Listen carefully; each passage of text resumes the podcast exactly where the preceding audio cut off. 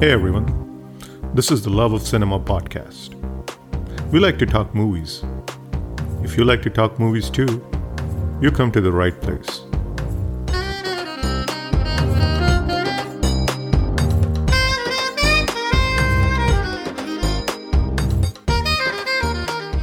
my influences have always been very South Korean. Like um, my influences for 52 were Memories of Murder, uh, were bits of uh, Lady Vengeance. There's one Russian film that I, I saw. So there's some some uh, visual riffs that I got very inspired from, especially the color palette of that film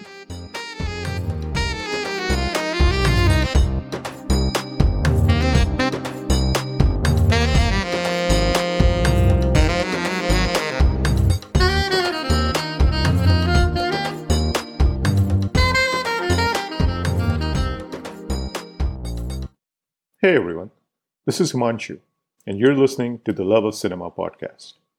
Hope you all are doing well and staying safe and healthy. Today, among other things, we're going to be talking about one of my favorite genre films of last few years. A terrific, moody neo noir set in my hometown, Pune. But before that, if you're a first time listener, do check out prior episodes of the podcast. You can find all episodes on Apple, Spotify, Google Podcast, or any of the other podcast apps. If you enjoy long form, organic conversations centered around Indian cinema and streaming shows, Love of Cinema podcast was created for people just like you. So do consider subscribing. Also, please do rate and review the podcast in Apple Podcasts, as that will help others with similar taste discover this podcast. And don't forget to share with your friends if you like this episode. On today's episode, we'll be chatting about genre filmmaking, Marathi cinema, and Shah Rukh Khan. Genre filmmaking is one of the toughest jobs in the business. Getting a genre film made in India is even tougher because the audience for genre films still remains relatively niche. My guest today has made not one, but two genre films. Writer director Nikhil Mahajan has taken a stab at noir as well as the superhero genre. In 2013, Nikhil made the neo noir Pune 52, and then in 2015, we followed that with Baaji, a superhero film. I'm a fan of Pune 52 and strongly feel it needs to be discovered by many more. It's too good of a film to be under-discovered. Pune 52 is essentially a period noir set in early 90s which doubles as commentary on economic upward mobility following the economic liberalization of 1991. It's moody, it's subtle, and anchored by a standout performance from the always brilliant Girish Kulkarni. Pune 52 also has terrific performances from Sai Tamhankar, Sonali Kulkarni, and a lovely cameo from another great actor. Nikhil and I chatted about setting the movie in Pune the lead character, Private Eye. Amar Apte, and hard-boiled detective fiction and film noir influences. Nikhil also spoke on why he believes Girish Kulkarni, along with Vijay Sethupathi, is the finest actor we have today. We also chatted about genre filmmaking in India, Marathi cinema, where it stands today, and some of the issues surrounding Marathi cinema, like footfalls at the cinemas. Finally, I just couldn't give up on a chance for talking Shah Rukh Khan with a fellow fan. We talked about Zero, the kind of movies we would love to see Shah Rukh do. And I got to share my pitch for an action movie designed for Shah Rukh. And would you believe it? He thought it was good. No, really, he did. And I'm sure it had nothing to do with just being nice on his part. Positive, 100%. Anyways, I'll let you decide if the pitch was any good. Here's my chat with Nikhil Mahajan. Hey, Nikhil, how are you? I'm very good, Himanshu. How are you doing, man? I'm doing great. I'm doing great. Hey, I'm really glad uh, we are doing this chat today. So, first of all, thanks a lot for coming on the podcast. And we have a lot of things to talk about. So, let's get right to it. Um, let's start with your first film, uh, Pune 52. I really like Pune 52. Uh, I'm a sucker for noir. I too am from Pune. Uh, I grew up in the neighborhood where a big chunk of this movie was shot. Uh, so you can imagine my excitement when I came to know uh, that there's an edgy Marathi thriller straddling the genres of uh, noir and drama, shot in my neck of the woods. so, so uh, the film's set in early 90s Pune. It's uh, the dawn of the rise of the Indian middle class following uh, economic liberalization. Yeah. Many were able to ride the economic tide and make a better life for themselves, while some were still left behind. And uh, we find out that Private Eye Amar Apte is one of those left behind he's one of those who missed the bus of upward uh, economic mobility, so to speak. Yeah. Now, my question to you is when you set out to write the story, did you mm-hmm. decide to set it in early 90s because you wanted it to serve as commentary on economic mobility, or was that piece uh, just an afterthought as part of the zeitgeist of the period that the film set in? No, it was always meant to be set in that particular uh, year and at that particular time um, because I grew up. Um, my formative years were the '90s, where I uh, where I actually started understanding what is happening around me, and I could. I am one of the. Uh, I am. I'm that generation who was young when the change was happening, so we were not in the throes of it, so to say.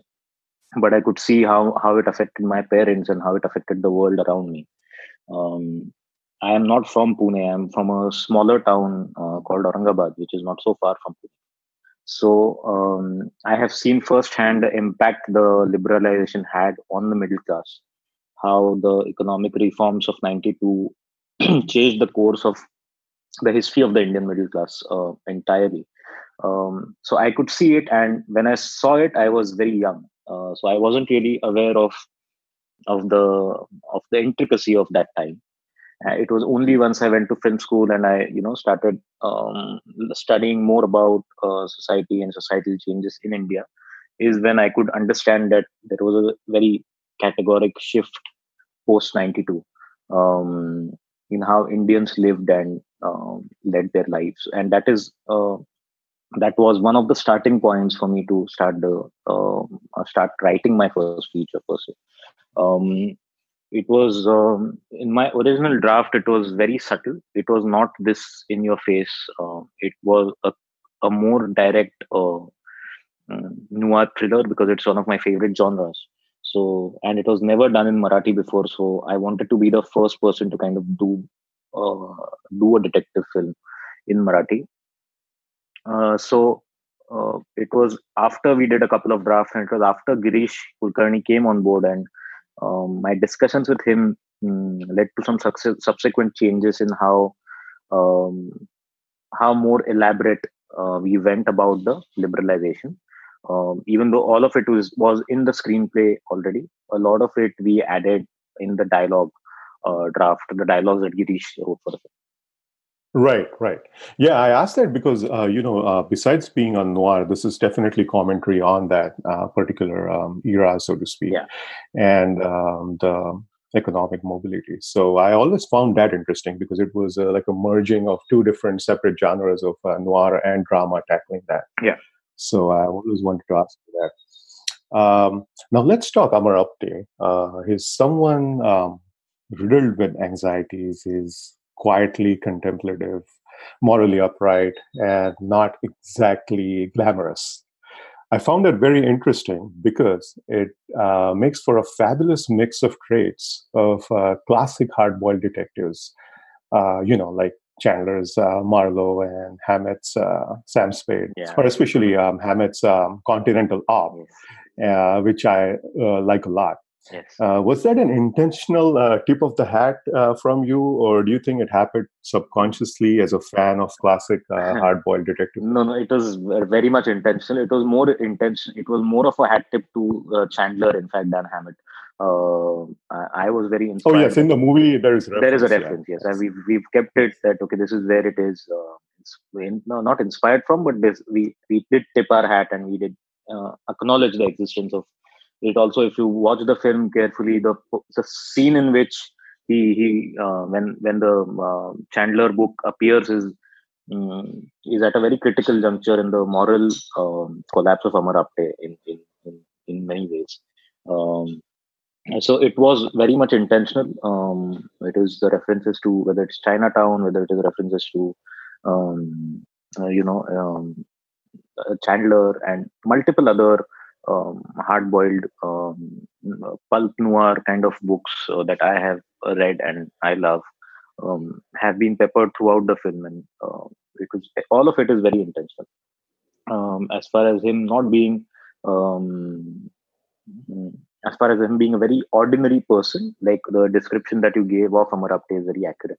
So that was also a very intentional choice at our back at the back of our minds because we wanted Amar Apte to kind of resemble rather stand so in my head it was always that Amar Apte is a metaphor for the Indian middle class.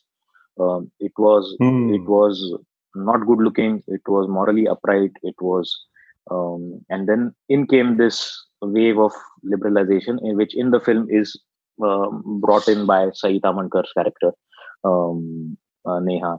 So it's mm, so uh, she comes into his life, um, and literally that's where his decline, uh, so to say, begins morally, and at the same time his rise become begins in terms of uh, his uh, finances and how he's looking and what he's wearing and um, the color palette of the film changes and it just entirely um, um, so he is the metaphor for what happened to the indian middle class um, post 92 so it's it's debatable whether it's a good thing or a bad thing it depends on how what what side of the uh, political spectrum you sit on you will see it either as a good thing or a bad thing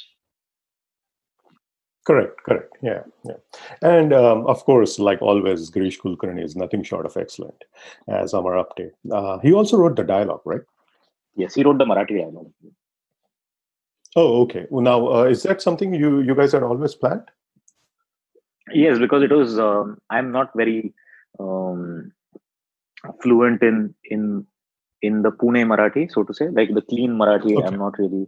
Also, because it's set in '92, it had to be much cleaner in in the way these people spoke. So I was not the right person to um, write the dialogue. Plus, Girish is an excellent dialogue writer, so it would have been silly of me to not utilize that uh, strength of his. Uh, so I had written the first pass of dialogue in English, and then Girish came on, and um, like around 30 to 40 percent of it is translated from my english script and then the rest of it is originally what he has added to the script but we had the structure of a scene panned out in the screenplay and so there was always a direction to how the dialogue is going to flow and he pretty much just stick, stuck to that and he um, added his own flavor and um, i think gave it took it to another level with his dialogue and uh, nikhil what in your opinion um, What's it about Girish that makes him such a fine actor? I mean, I think he's one of the finest actors we have today.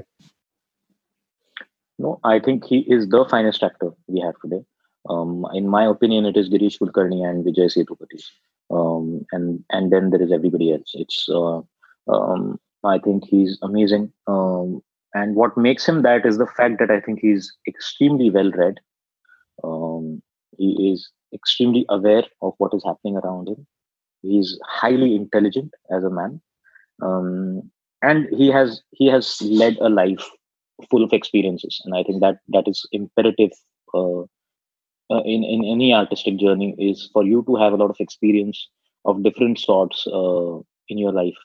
And i think Girish has led a very full life. Um, he's seen a lot of ups and downs and um, he's always come out trumps. Um, so i think all of this combined and he's um, like he has i think probably he's um, i can't even like he's read everything. He reads english marathi hindi he reads translations of other language books. He uh, reads a lot of plays. He uh, reads a lot of poetry. He's extremely um, socially aware he's aware of what's happening in the world. So i think it's all of that um, brought together along with a lot of hard work and talent is i think that is what makes him the great actor that he actually is. I think he's amazing. He's amazing i think. And i think after all the great work that we've seen i still feel that this is just the tip of the iceberg that Girish Kulkarni's talent is. It's i still don't think it is completely utilized. Right right. And he also comes from a theater background right uh, yes girish has done some theater but he's not a he's not um, fully a theater background person. He was he was I think he worked in radio before this, and uh, he he used to be a um, producer at a radio channel, and then I think from there he did some theater, but he's not a theater theater person per se. And uh, Sai Tamhankar is also so good as the femme fatale from uh, Prabhat Road, if I may say that. and uh, understated performance, lending a, such a nice twist to the textbook kind of uh, femme fatale portrayal. What was your uh, brief to her uh, for this particular role? No, so this this is uh, see this is back in 2011 when we shot the film. Uh, this is before Sai Tamhankar became Sai Tamhankar. It is she was still starting out. She was um, she was not the, the huge star that she is today. Um, um, she was extremely uh, malleable. Uh, she's very open. She's very brave. Um, in fact, uh, there's a funny story that we I first uh, pitched it to Sai, who liked it, and she couldn't do it because there was some date conflict happening. So we had to let go of Sai. And then I went and pitched it to around 10 to 12 other actresses in Marathi, and everybody kind of turned down that role uh, because it had some um, intimate scenes. And then by that time, Sai was done with her shoot, whatever shoot that she was doing. And we went back, circled back to Sai, and she was still game to, to, to do it. And um, what I told her, what we had a lot of conversations uh, with each other, and um, predominantly, I think not just Sai with every time I'm working with actors, I try to kind of uh, push them out of their comfort zones as artists and i feel it is it is very important that you that they trust you and that there is an element of um, i won't say blind trust but a extraordinary amount of trust that an actor must put in a director. Um, so that i was very fortunate because i was a first time director. I never assisted anybody. So i was literally i was just out of nowhere. Like it was suddenly like this kid has come and he's directly making a film. There's no assisting anybody. There's nobody knew me at all.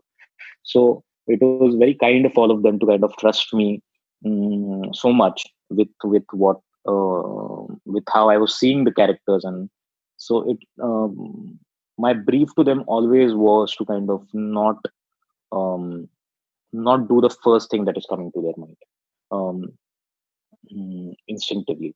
Uh, we made a very conscious choice that they were all letting go of their primary instinct to a scene and then finding something else. I think that kind of really helped, especially with Sai. I think that helped a lot because it was a bit of an unlearning for her. So I think that really helped.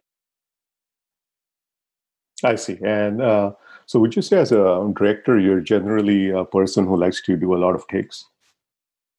Um, honestly, I don't do a lot of takes. Uh, I I won't do more than like four or five takes. It's um, that too, a lot of those takes are happening for other reasons apart from performance.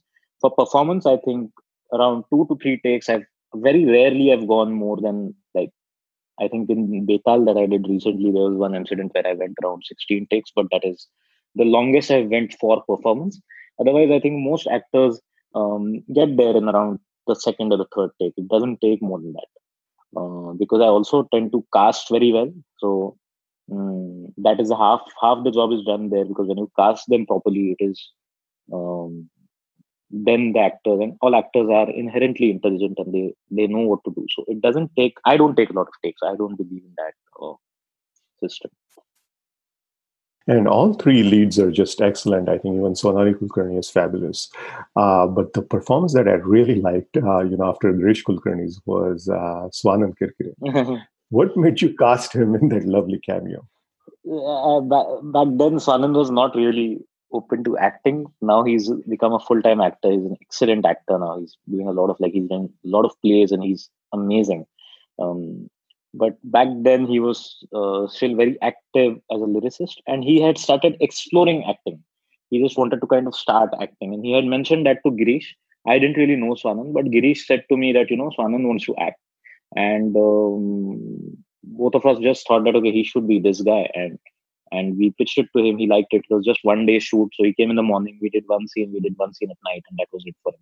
So and and because he was so new and because he was uh, so excited and so happy to to try something new i think it was just his uh, um, openness that brought the brought so much life to the character is honestly in that I didn't really do much. It is just completely Swanand uh, Swanand's interpretation of of what the character is and and a lot of back and forth between him and Girish. The way that scene is written, I think it is just simply um, a result of that. That they two really bonded well with each other and it just showed on screen. The character is great too, and he just uh, again lends it such a nice um, noirish uh, tint to it that uh, you know it's just perfect. Yes, yes, he's, he's amazing. Hey, Nikhil, would love to hear from you on the influences on this film. Uh, many point out to Polanski's Chinatown or uh, Manorama's Six Feet Under, uh, which is essentially a riff on Chinatown. But uh, you know, the mood and the atmosphere reminded me a lot of two different movies, which are very different movies. But um, the mood somehow reminded me of uh, Altman's uh, The Long Goodbye and Soderbergh's The Limey and also a couple of Mysskin's uh, neo noirs. Now, um, I would love to hear from you. What were the specific uh, movie influences that you had in mind, or that you and your DOP talked about? Mm, honestly, the similarities with Chinatown begin and end with it being a film noir. Um, I don't think it is Chinatown at all. Uh, uh, it's something that I, yes, yes. something that I faced. It's a common tendency to equate yeah. everything that's noir with. Yeah, it is. It is a question that I've answered like at least a thousand times. That was I inspired by Chinatown? Yes, I was inspired by Chinatown purely because it's a great film noir. Um, like every film noir uh, after Chinatown is inspired by Chinatown because purely because of how great it is. But in terms of film, I don't think it is at all similar to Chinatown. I think Manorama is absolutely like Chinatown it is Chinatown uh, rehashed into an Indian setting. But uh, 52, mm, uh, my influences have always been very South Korean. Like um, my influences for 52 were Memories of Murder, uh, were bits of uh, Lady Vengeance, were bits of uh, um, there's this amazing Russian film called mm, I forget the name now but there's one Russian film that I, I saw. So there's some some uh, visual riffs that I got very inspired from, especially the color palette of that film. Um, I completely am not able to remember the name right now. Is this a classic film? no, no. This, this was a, a this is a newer film. It's around 2009, 2010. It's about two two brothers, uh, young kids who are. Uh, I think it's called The Return. It is a, the, yeah. It's called The Return. It's a Russian. Oh yes, yes. Yeah, it's a Russian film. Uh, um, and I I think it's a Russian film. I may be wrong. I may be completely wrong, but um, it's called The Return, and it's a great film. Um, I, I think the color palette references the co- the coldness of Pune 52, especially in the first half of the film, is um, was was something that I got very inspired from this. And the way the camera is moving, the steady cam, uh, the the the way we have blocked scenes were, were coming a lot from Memories of Murder and Lady Vengeance. Okay, I see. And um, I remember you mentioned once on Twitter you're a big uh, Mysskin fan as well, right? Yes, I'm a huge Mysskin fan. Yes, yes. It reminded me of a couple of uh, his um, early films. Um, I forget the names, but uh, both of them are like noirs, uh, you know, kind of thrillers. And I, I, kept on thinking, my wife and I, that you know, the uh, some of the scenes kind of were reminding us of those two films. No, but actually, I got introduced to Mysskin after I made 52. I was not aware of. Oh, it. okay but if that is okay, the case, then okay. that's great. I think then so. I, yeah, you guys have similar style. Yeah, yeah. Then I would be happy happy to know that. But I, I did get introduced to Tamil cinema because um, because of my um, roommate in film school, my very good friend, and now like sensationally big director Sandeep Reddy. Um, so uh, we so he is the one who. Uh, oh, nice! He was your roommate, huh? Yeah, we shared we shared an apartment for two years in Sydney, and uh, here he is he is senior to me, and um, so he was the one who kind of introduced me to regional cinema. But uh, I didn't know Mysskin back then, but I did get introduced to a lot of Tamil cinema and Telugu cinema because of Sandeep, and um, I think those references would come in later in my work in Baaji and and the stuff that followed. But uh, for 52, I think my references were very much uh, Bong Joon Ho and uh, Park Chan Wook. It was um, that's why the even the music is done by Yoon Jung Shim, who, who scored for Old Boy. A, yeah. uh, she yeah it, uh, she did uh, uh old boy. Oh i'm sorry. No no it's okay. Uh, she did old boy and she did man from nowhere yes yes. So she right, so my references right. were always south korean. They still are south korean. I'm very, i i don't really dig european cinema that much. It's um I, I love watching it but i don't really seek inspiration i really like um, classic Hollywood, um, and then it is South Korean cinema, um, Japanese cinema. I think I'm more drawn towards the Asian um, approach to storytelling than the European approach. Right, right. Let's uh, talk a bit about the locations in the movie, and correct me if I'm wrong, but uh, big chunks of the film are shot around uh, Prabhat Road, Hotel Shangri-La, Vetal Tekdi, which falls under zip code Pune uh, 4. Hmm. Pune 52 happens to be Sinhagad Road, uh, Karve Nagar area. Yes. Any particular reason why you narrowed down on that particular area for the title? So Pune 52 is uh, Karve Nagar basically. Um, it is where post liberalization people started moving to uh, people who lived in the older city. They started right, moving okay. towards this part of town. That was the upcoming suburb, right? Yeah. So uh, so uh, it is where the lower rung of the middle class used to live at that point in time. Now it's a very affluent area, uh, but back then it was still off the. It was not so well connected to the city, and it was it was lower middle class people from the old town uh, moving from their small houses and building big houses in this area. So it was it was uh, uh, it was in a way the the first kind of real estate wise it was the first peek into the ambitions of the middle class um, that area and those people living there are the um, epitome of uh, Pune lower middle class. Now they don't fall in that category, but back then in '92, that was the scene. Um, Makes sense. Yeah. yeah. yeah. And uh, hey, where the Hotel Sapna portion shot at uh, Hotel uh, Ambrosia? or was there really a hotel called Sapna? Which one is? Sorry, I forget. Which one is Sapna? Is it where he meets? that's where. No, no, that's where they go out for uh, dinner once. Um, Amar and Prachi. Ah, no, that was shot at. Uh, uh, it is that uh, where he feels that somebody is uh, following him. That's it, right? Yes, yes. They uh, they order food and then he, and he walks away. Yeah, yeah, yeah. That was shot in uh, Manas Resort. oh, okay. Okay. Manas Resort. Okay, thanks. Thanks. My wife and I were wondering where this was shot because it looks a little bit like the old uh, Ambrosia. No, it was shot in so, Manas Resort. Got, got it, got it. All right. Now, here I just want to add a small note for the listeners uh, that we'll be talking about the ending now. So, if you haven't seen the film, spoiler alert, um, I'll add the time markers for this portion in the episode notes so that you can skip this portion if you wish to. And please do come back because there's a lot more that we're going to talk about. So this is not the end of the episode. But if you haven't seen the film, I would urge you to just skip this particular portion and then uh, come back after you have uh, watched the film. So, Nikhil, I love the ending uh, where we see Amar with his wife at uh, her doctor's clinic. He's still shook up from the trashing uh, he has received at the hands of um, Prasad Sate's men. Hmm we see them leaving the doctor's clinic, and that's that. And I read it as it dawning on Amar that he's now essentially Prasad's pawn. And Amar has been able to bring his reality closer to his dreams, at least financially. But he has had a heavy price to pay for it.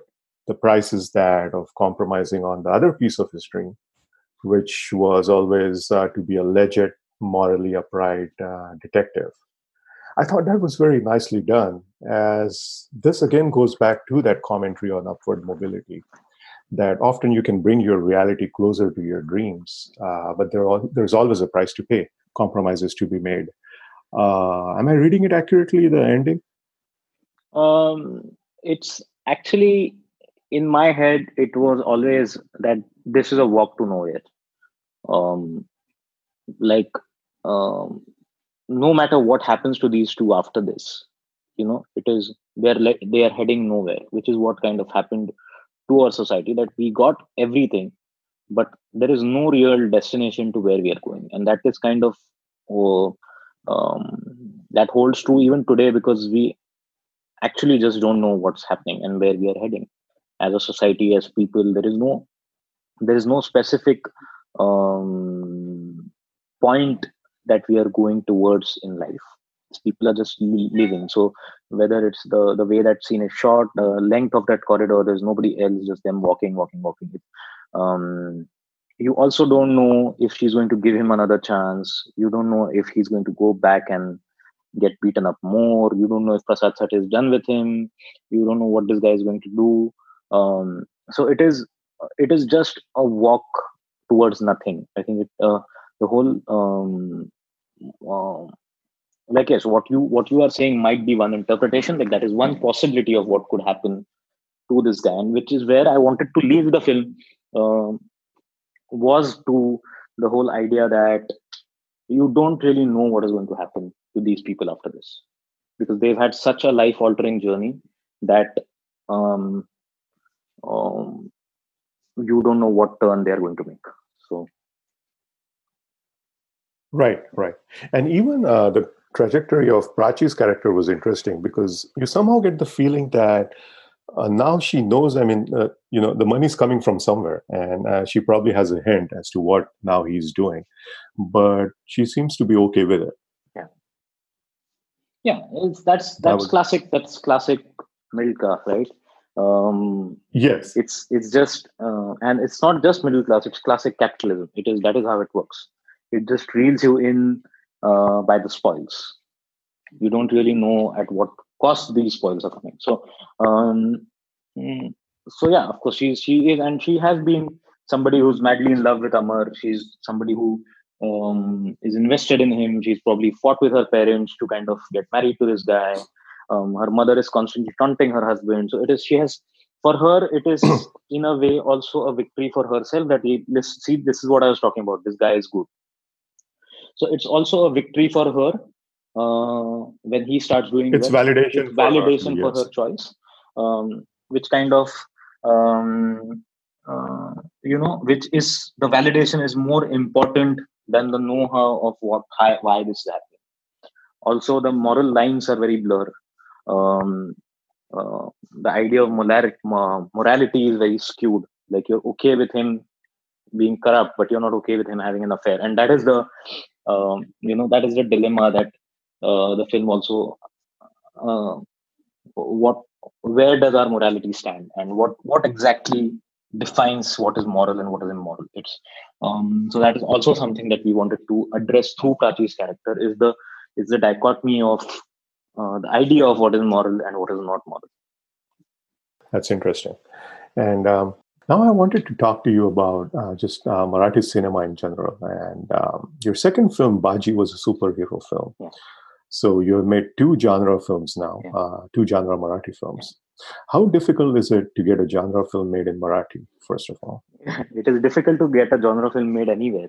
It's uh, right. It's, it's, very hard in India because India is not really a. Um, it's not really well versed with the concept of genre. Um, we we don't really do uh, those many genre films. There are very few genre filmmakers who um, like so it's it's something that we are not uh, aware of it's not something that we've been able to do well for many years so a lot of us are, are kind of struggling to get the genre film right um, so it is always a tough journey because you have to kind of explain to financiers why this is like this and it's not a, a straight up love story and it's not a um, family drama or it's not a romantic comedy which is which are the genres that work in marathi. So it's either nostalgia driven films or it is romantic comedies. It's these are the two genres that broadly work in marathi. Or like classic family dramas but even those have not been doing well of late. So um, so to kind of get this uh, uh, industry to make a genre film becomes even more difficult because it's already a small industry it's already a small business uh, uh, to start with so to kind of get the get a niche film there it's even more difficult so, so yeah, it's tough. It's it's tough to get a genre film in. Right, right. I can imagine. But is it getting easier uh, with time? Mm, now, thanks to Netflix and Amazon, uh, people are a little bit more open to take that risk. But Marathi, it is difficult to, in general, get a film made because it's already the budgets are tight and you know you have very few avenues. Your theatrical business is not that great.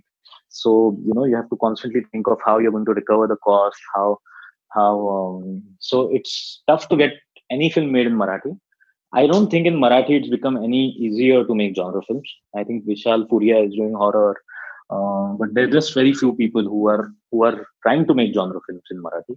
Um, so it's it's an uphill task. So i don't think it's become any easier now than before. Right right. And uh, going back to what you just mentioned the theatrical revenues hmm. uh, why, why do you think uh, marathi cinema doesn't have the footfalls uh, that some of the other regional um, industries do i think the biggest reason is i think because we overlap with bombay and we overlap with bollywood a bit more than the other um, other states too. Like for example tamil and telugu industries don't really have uh, that uh, you know uh, dependency on hindi cinema whereas maharashtra has always been a big market for it for hindi cinema um, predominantly because uh, the industry is set in bombay and bombay is in maharashtra. So that that really that really kind of uh, gets uh, you know um, um, that really gets the theatrical affects the theatrical business because we are competing straight up with Bollywood. Whereas your regional, the other regional industries don't really overlap so much with Hindi. They have their own dedicated audience over the years. Um, another big reason I think is that um, re- regional cinema is uh, you know in Tamil and Telugu, the in Andhra Pradesh, Tamil Nadu, all these states, the predominant uh, source of entertainment has always been films for many many years now. Um, whereas in maharashtra theater has been the bigger uh, mode of entertainment. Right. so maharashtrian people still flock to theaters to watch a play than they would come to watch a film. If they have to watch a film they'll watch a hindi film. So it's it has been like that for a long time now so which is why comparatively it's a smaller industry how the how the kannada industry is smaller for exactly the same reason because Kannada theater is very, um, you know, uh, established. So, uh, whereas in Tamil, in Tamil Nadu, they have always watched films. It's always been a film-loving audience, like it is in the US. Uh, uh, so, so which is why I think so that that's why the com- the theatrical footfall is less in Marathi for Marathi films. And uh, if I were to ask you, um, What's a conversation around uh, today's Marathi cinema that we should be having? Uh, you know, as, as a patron of Marathi cinema, as, as a you know uh, somebody who loves, loves Marathi cinema, what would you say? See, I think it's important that different kind of Marathi films are made, and in order for films to be made, the audience has to be more receptive of, of Marathi cinema in general, not just uh, genre films in Marathi. But in general, they have to watch Marathi films. Um, they have to flock to the theaters and they have to make sure that we get an opening. Because until that happens, your films are not going to we are going, not going to be able to match with any other cinema in India in terms of budget, in terms of um, you know production scale and stuff like that. So uh, it is important that people watch Marathi films in a theater. It's very important that the audience starts coming to theaters to watch Marathi films because otherwise it's going to be it's it's going to be difficult. I think it's a dying industry otherwise. Right. So we, we got to somehow work the footfalls. All right. That's that's the bottom line. And now, before we wrap up, uh, two more things, uh, Nikhil. I know you're a fellow SRK fan, and I can't let you go without asking you the following question. Yeah. Given a chance, yes. what kind of film would you make with Shahrukh? A tricky one. Um, and then I'll, I'll tell you my answer afterwards. No, I no, I've, uh, I've uh, to thanks to Betaal last year, uh, I I got a chance to interact with Shahrukh. I got to meet with him a few times. I spoke to him a few times, and I think uh, mm, uh, the challenge for anybody to make a film with Shahrukh Khan is that he is Shahrukh Khan, and um, how do you make a film it's it's the challenge that people are facing with Rajinikanth down south because he's a phenomenon. So how do you how do you and and he can no longer be the lover boy. I think that has been established.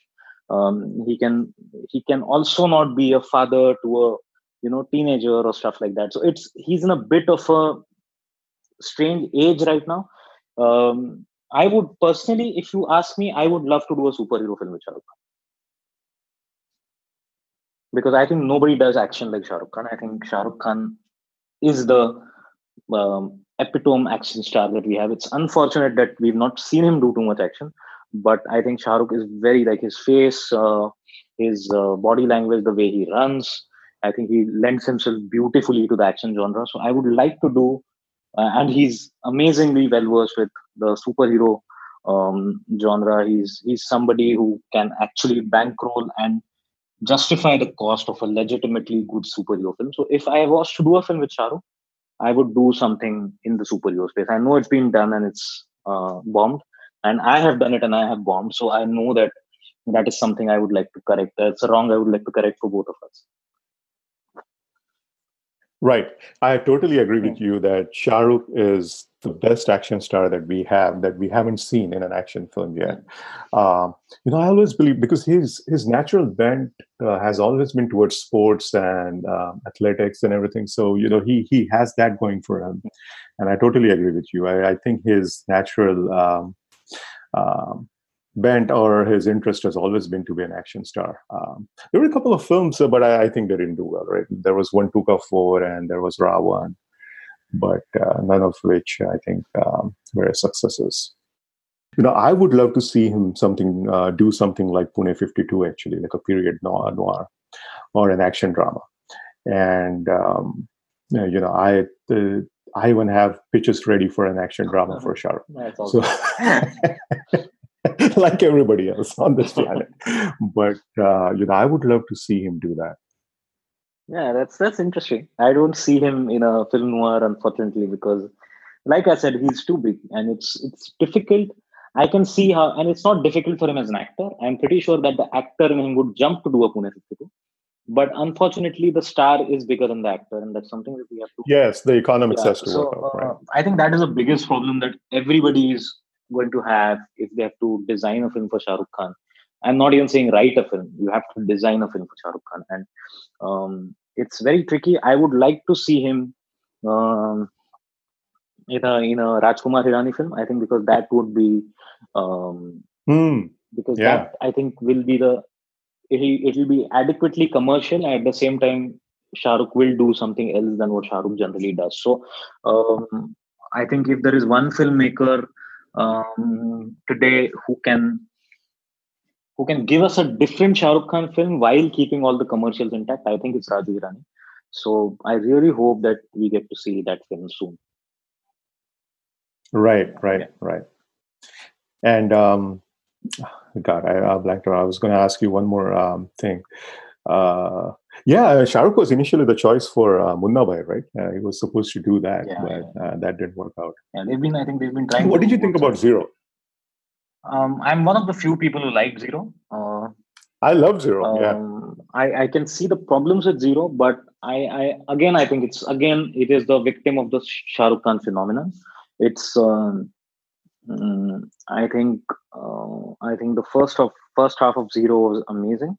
Um, I, I loved the ambition in Zero. I loved the the uh, the power of the idea of Zero, but then it fell it fell in the same trap um, as every other Shah Rukh Khan film has in the last few years. It is it is um, I think he's pushing himself to do something different, and and then somewhere around around the middle of it, I think he kind of it's either him or it's the machinery that is making these films it's i think everything kind of gets a bit scared and pulls back so i think it's not being able to go the full haul um, um, so it's i can completely see why that is happening if you observe um, uh, the, what's happening with the rajinikanth films it's the same thing that is happening uh, they, right, they are right. not able to, the stakes are just too high for yeah, uh, these stars. yeah so they are not able to crack it um, and and um, and it, I can see how it is very difficult. Like if you see, I don't know if you follow Rajinikanth, but um, oh yes, yes. Yeah, so there's, I think one person who could really crack it was Karthik Subbaraj with Petta. Uh, I mm, think that, yeah, I think that yeah. is the uh, after Shivaji. I think that is the most compelling Rajinikanth film that has come, especially after the spate totally. of bad films. Um, so I think it needs. I think he will. I think Shahrukh also like needs to do a film with one of his fanboys Um, there's lots of them. Like lots of new directors are huge Shah Rukh Khan fans. Whether it's Vasan Bala, whether it is me, um, like we are big Shah Rukh Khan fans. So I think he should do a film with um, one of us because we are his fans. So we know what the so we know what the fans want. that, that should be a good enough pitch, right? yeah, but you also need a script to go along go along with the pitch. So, but yeah, like I think I think he should do a film with a fan. Uh, like I think he should do a film with somebody who can give what the fans want because that is what that person is going to want. So it's yeah, it's it's tricky. Yeah, it's tricky. It's very tricky. Right. Now, uh, humor me. Do you want to hear my uh, pitch to Shahrukh for an action drama? Yeah, absolutely. You can, you can, um, you can just mail it to me. So maybe, maybe, maybe sometime at uh, at uh, the next Red Chilies party when you're having a drink or something, you can. I will just slide it in. Yes. All right. Here's my pitch to Shahrukh. Yeah for an hardcore action drama that strikes a balance between something he hasn't done and something commercial, while Nikhil Mahajan bears witness. Mm. Here goes. A colorblind, middle aged, decorated cop goes stealth on sensing the ulterior motives of an upstart political party that came to power championing a libertarian outlook and environmental reform. Mm. That's it. That's, it. That's quite cool. That's quite cool.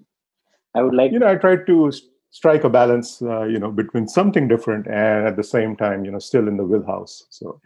No, that's that's interesting idea. Man. It's completely. I would like to read the script if you have one. It's uh, definitely, definitely. thanks, thanks.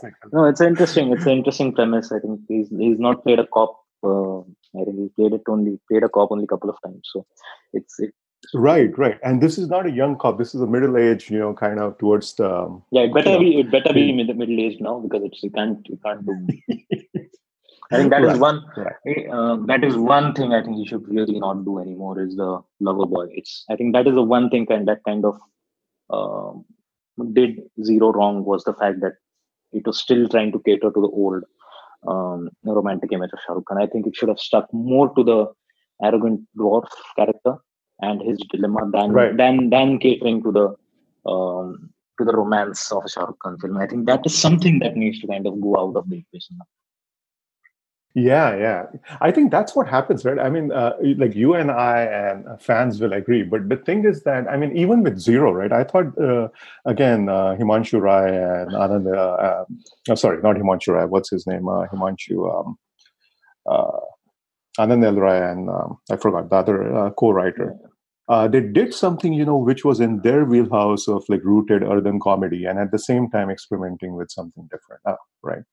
But like you said, yeah, it does keep on going back to the image of Rahul and all that, and so that it kind of falls apart. Yeah, it's that because that was a very fascinating character in Zero. Is uh, there's a uh, you know vertically challenged man who's uh, you know very arrogant, very rich, very spoiled yeah, it's a heck of a so performance. It's a, so it's a great character, but the minute he goes in the um, emotional, sappy, romantic zone, I think that is where it was. It suffered the most because it's like I think, uh, or if he has to do a romance, then it has to be a more mature romance with you know, hmm. with, like right. But right. but I think he's. I think that's another five ten years from now is when I think that, that kind of film can come. But right now, I think he's he should do an action film is what I really, really hope.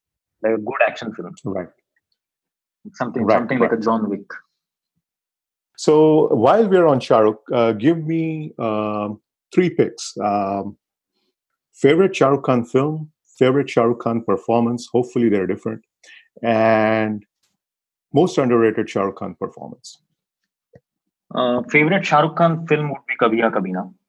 Um, favorite Same. favorite Shah Rukh Khan performance would be Swades, and uh, most underrated Shah Rukh Khan performance, uh, I think would be zero. I think would be zero. Yeah, yeah. I think uh, um, so. You have two of those, uh, same as me. My favorite performance uh, is uh, Chak De India. Yeah. Uh, but uh, my favorite film is Kabhi Kabhi Na and same Zero. Zero, I think uh, might uh, just uh, might have a second wind in years to come. So let's hope so. Let's hope so. And uh, Nikhil, what can you share us about your uh, new show that uh, you're doing for Red Chillies? Is there anything you can talk about it right now? Yeah, it's called Betaal. It's um, a zombie horror show. Um, it's produced by Shah Rukh Khan, uh, Red Chillies, and uh, Blumhouse. Uh, and oh, awesome! Yeah, is that their first Indian production? It's their second. The first was um, Ghoul. Oh yeah, that's right. The Netflix yeah. series, right? But yes. I think it's the uh, it's their first Netflix series, uh, original, uh, and um, yeah, it's um, my it has a great star cast, ensemble star cast, and it it has something that has not been done in India before in terms of uh, scale, ambition, genre, everything. I think it's a it's going to be uh, very exciting to watch it. Watch how people react to that show. Awesome. And when can we expect it? I don't now with this uh, lockdown situation. It's very hard now. It's can't really can't really say when it's going to happen because everything is kind of uh, mm, there's a spanner in the works Push for back. everything. Yeah, so we don't know when what is going to come, but it's we are done with it. So hopefully it should be soon. Great, great. Well, uh, good luck with that. And uh, thanks a lot uh, for chatting with us. Uh, you know, I hope this was time well spent for you. Absolutely, it was fun. I, I was really happy to uh, chat with you today. So thank you, Nikhil. Thank you, man. Thank you so much.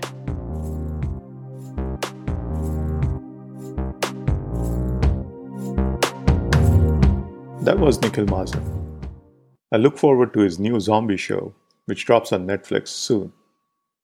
And goes without saying, that if you haven't seen Pune 52, do seek out this fine film.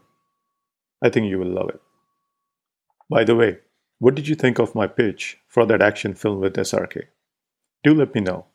Also, if you have a comment or suggestion, or anything which you would like to add to the conversation held on the episode, do drop me a comment on Twitter. And don't forget to subscribe to the podcast wherever you listen to your podcasts and drop us a review when you get a chance. You can follow me on Twitter at Love of Cinema SF8 for podcast related updates and my tweets on all things movies. That's all I got today. This is Himanshu signing off, and like always, thank you for listening to the Love of Cinema podcast.